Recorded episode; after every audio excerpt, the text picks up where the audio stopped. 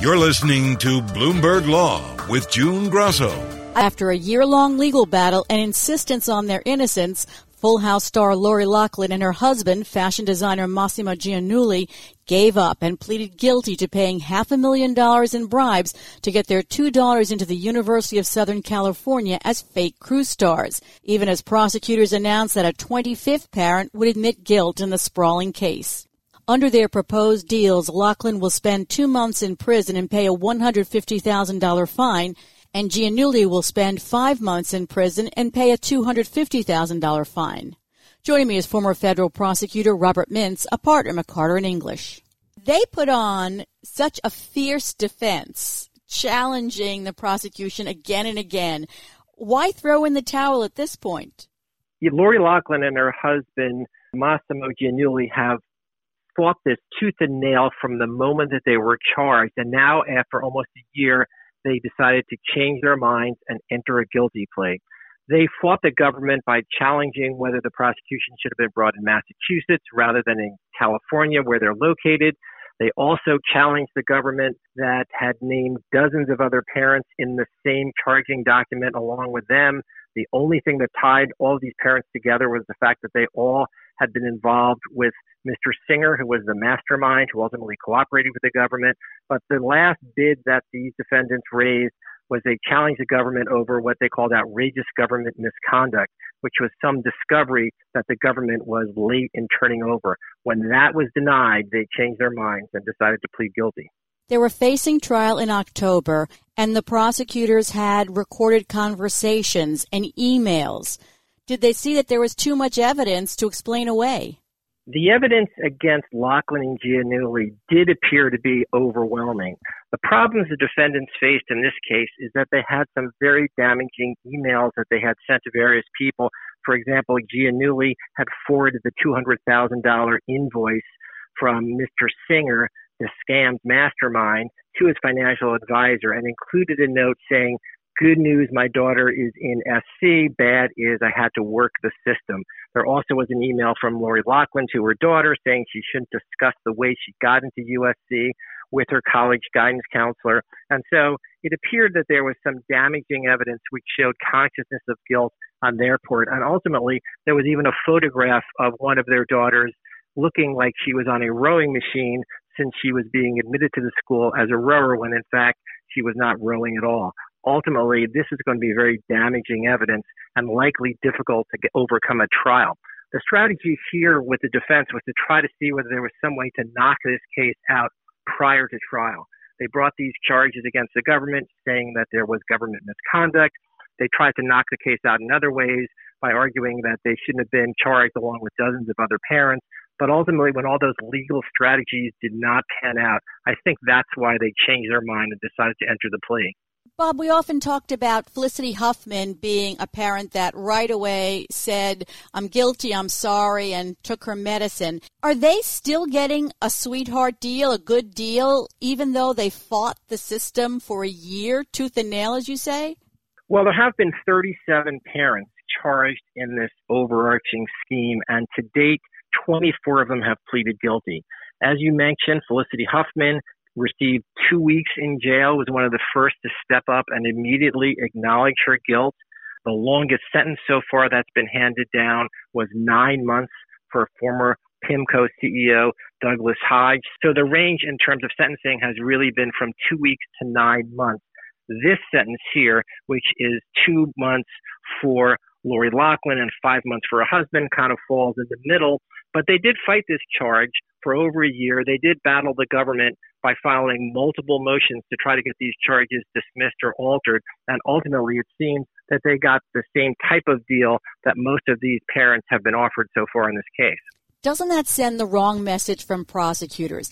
Doesn't that send a message that you can keep fighting us every which way over and over again, but we'll still give you a good deal, rather than the message that you might expect, which is plead early and you'll get a good deal?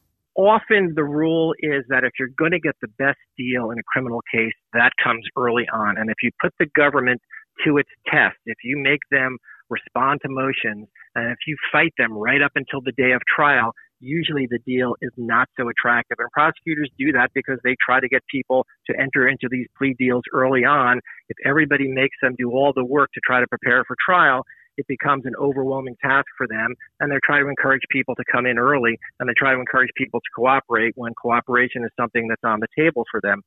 Here, though, they do have many, many parents who were charged in this case. And ultimately, I think they're looking for pleas that send people to jail, that send the signal that even though most of these parents were very wealthy, most of these parents paid an awful lot of money to try to get their children to school, that they're not above the law, that they have to pay know, fines in connection with these guilty pleas, and they ultimately have to serve time in jail.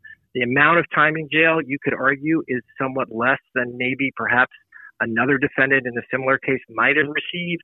But here, the government, I think, is looking at the overall charges, looking at the number of, of cases they have here, and trying to come up with some fair resolution that includes jail time for each of these defendants. And so far, that's what they've achieved. Why is Giannulli getting a much stiffer sentence when they were obviously in this together? In entering their guilty pleas, Lori Loughlin admitted to a single count of conspiracy to commit wire and mail fraud, while her husband Mr. Giannulli agreed to plead guilty not only to wire and mail fraud, but also a charge of conspiracy to commit honest services fraud. That accounts for her sentence of two months and his agreed sentence of five months. Ultimately, the government here believed that Mr. Giannulli was more involved in these payments than his wife, and that's why we see this disparity in terms of the recommended sentences. But remember also that these are agreed upon sentences only between the defendant and the government. It's ultimately up to the judge as to what sentence will be handed down in this case. The judge is reading the pre sentence reports. Do you think he will stick to the plea deal in this case? Is there any way of telling with this judge? Well, with all cases, when a plea is entered, a judge makes clear that whatever deal the defendants have with the government is something that does not bind the court, or that the judge will not make up its mind until it reads the pre-sentence report. But the judge is also mindful of the fact that in order to get these plea deals, it's important that defendants be able to rely upon the government's recommendation with some degree of certainty. So here I think we can expect the, the judge to ultimately follow the government's recommendation and to sentence these defendants to the terms that were agreed upon by the government. What's one of the things that is unusual here is that typically the government will agree to a range of sentencing. In other words, the federal sentencing guidelines has ranges of months that apply to a particular sentence based upon various factors.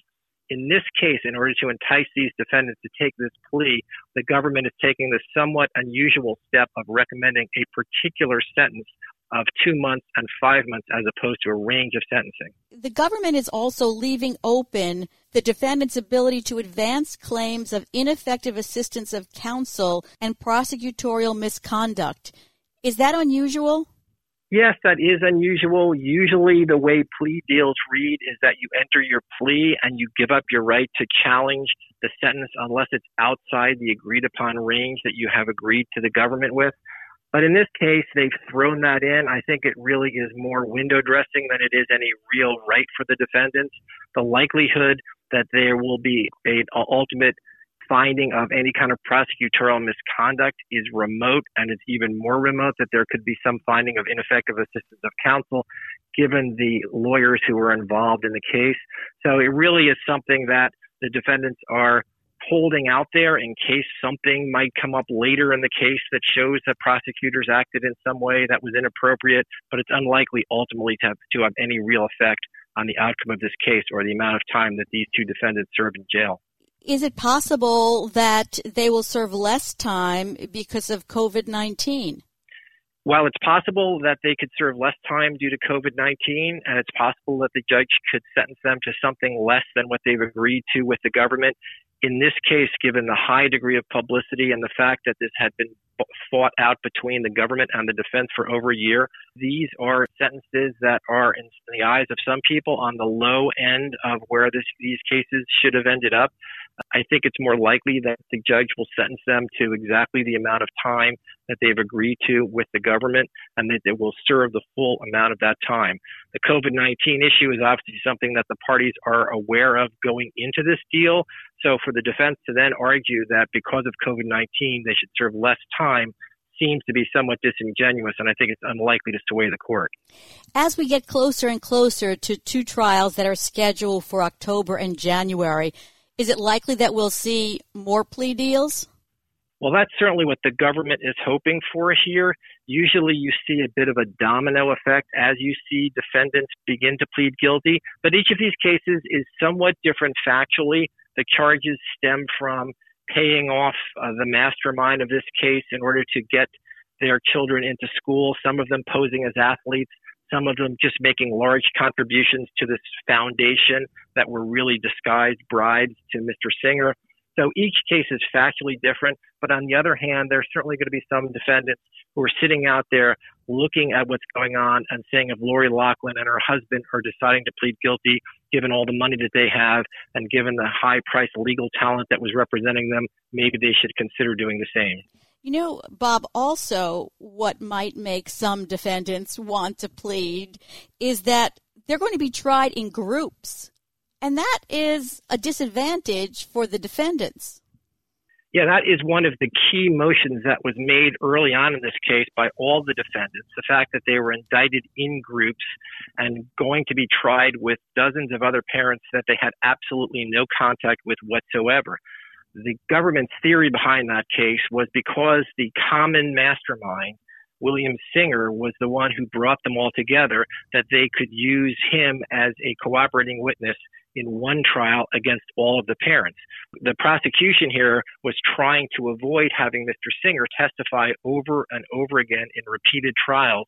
During each trial, he would likely give testimony that was slightly different from the trial before, and that would give defense lawyers ammunition to try to attack his credibility. So they were indicted in groups, and there's two large groups who are still set to go to trial in this case.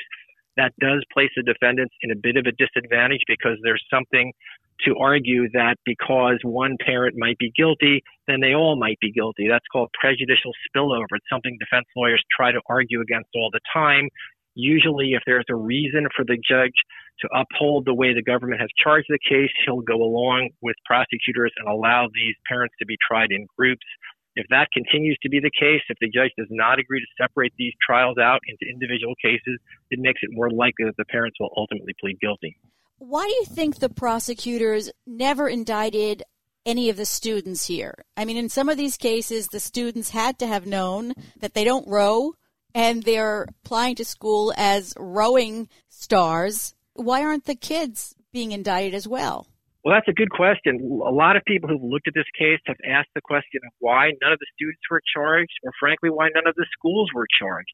I think what went on here on the side of the prosecutors was that they made a discretionary call that even though there might have been evidence to charge the students, that ultimately these were kids who were being guided by their parents. Their parents were the ones who were paying the money. The parents were the ones who were having the conversations with Mr. Singer and with others and who were guiding their children.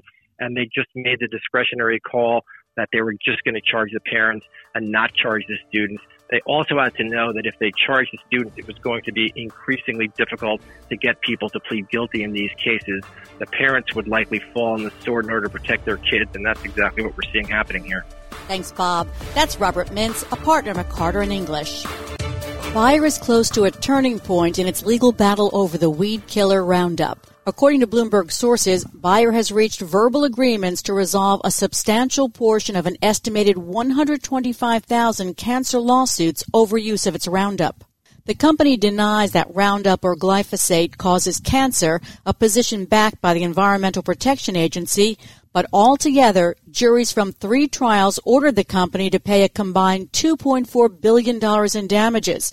Judges later slashed those awards to 191 million. The deals, which have yet to be signed, cover an estimated 50,000 to 85,000 suits.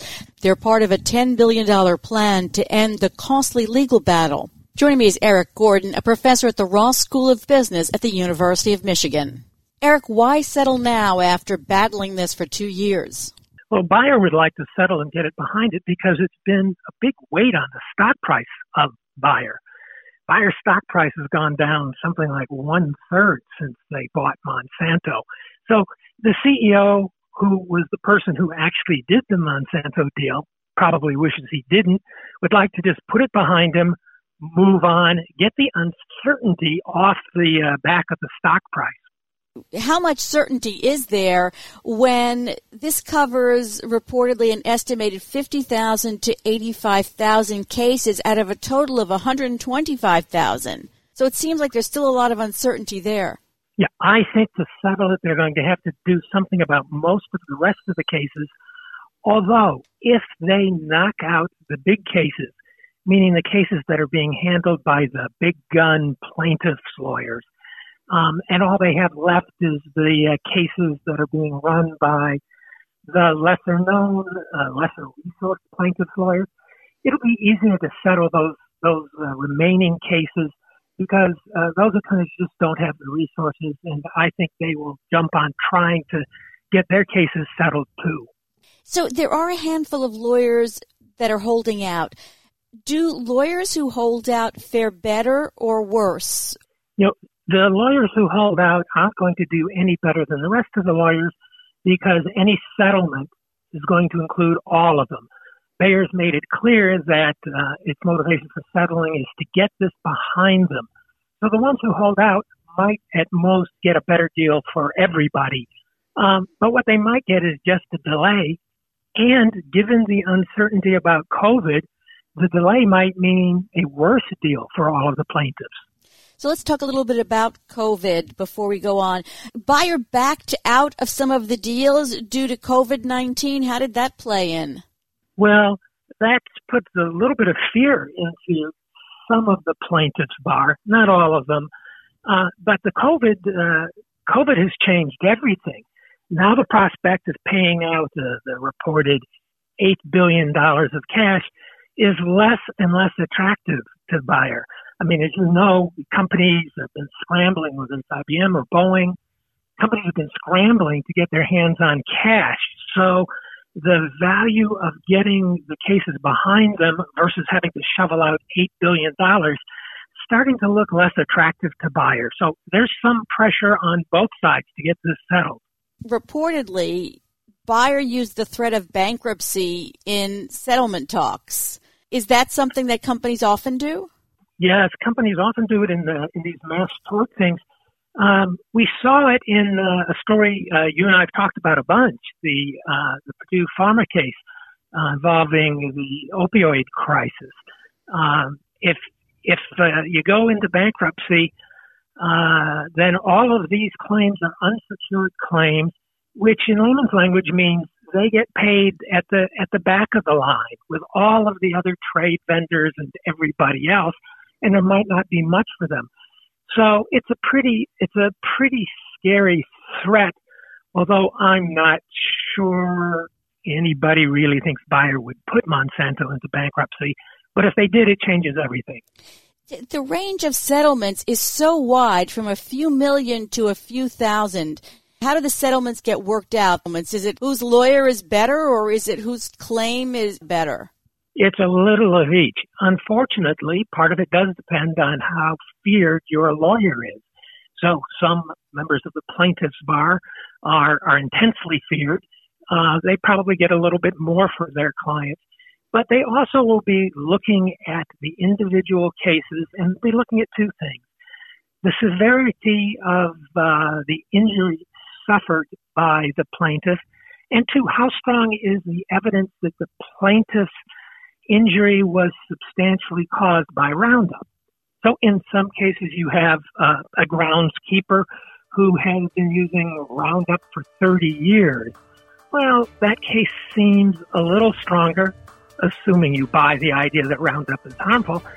The case of somebody using it for 30 years seems stronger than somebody who puts it in their backyard, you know, once a year for the last five years. Russell let's talk uh, a little bit about Ken Feinberg, who is a renowned mediator. What was his role in this? So, Ken plays the role of an honest broker. When you're trying to uh, settle a case, each side poses and postures and rattles sabers, and the other side discounts half of what they say. Having a neutral mediator who is well respected there's nobody who's better respected at this than uh, Ken Feinberg, who can say things to both sides and, and they will listen and they will believe it is very valuable. I mean, think of the things he's been in, June. You know, most recently, the Boeing 737 MAX, the Penn State Sandusky sex scandal, VW, GM with the ignition switch, all the way back to the BP Deepwater. So he knows how to deal with cases that are very complicated, cases that involve a lot of emotion. So he, he's the right guy. I'm also curious about the transparency here. The estimate is that there are at least 125,000 claims. That's more than twice the amount of cases Bayer has previously disclosed. So why this lack of disclosure of all these cases? Well, the uh, 52,000 number, which appeared, uh, I think, in the uh, April April of this year quarterly statement that Bayer files, um, those are the cases, according to Bayer, are cases that have actually been filed in U.S. courts. How you get from 52,000 to two or two and a half times that number is by making an estimate of all of the cases that have not been filed, but that could be filed or will be filed at some point in the future. From Bayer's point of view as well, we don't really know how to estimate that number. That's a guess. Uh, sure, it's going to be more than 52,000, but the number we know for sure is, is the number that has actually been filed. In the Bloomberg story, did it refer to some lawyers not filing cases under an agreement with Bayer? Yeah, you Tim Loh had a good story. Jef Feeley had a good story that I, I saw in the terminal. Uh, so apparently there is an agreement, and, and this is not uncommon, an agreement that while settlement is going on, everybody who, ha- not everybody, but, you know, the people who agree to this, don't just keep wasting your money and our money filing lawsuits. If there's a settlement, you will be included in it but you don't have to go to the expense of filing the uh, lawsuit. We don't have to go to the expense of answering it. That will leave actually more money on the table for settlement. So it's not a bad idea.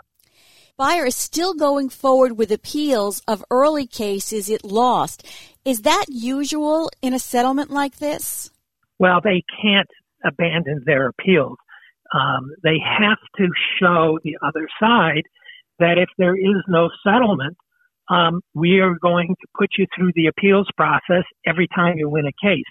So that's part of Bayer showing its strength uh, to the plaintiff's attorneys. So that's part of the everybody kind of posturing to show the other side the consequences of not reaching a settlement. So Bayer has set aside reportedly $10 billion for this altogether, 8 billion for these current cases and 2 billion for future. With all these ifs and cases outstanding and lawyers not settling, is it possible that Bayer won't be able to come in at that number? It is possible. It's possible that the number won't make sense to both sides. It's possible that when you split $8 billion or $10 billion amongst all of the cases, that there are too many cases that will get too little money to get those people to agree to a settlement. And then they would say, well, Bayer, you've got to put in more money. And Bayer could say, all right, we'll put in another billion dollars or another two billion dollars. And they could say, never mind, because for another billion dollars, we can litigate every one of these cases forever. So the eight billion or the ten billion dollar may not be firm, but it's a clear signal of the range.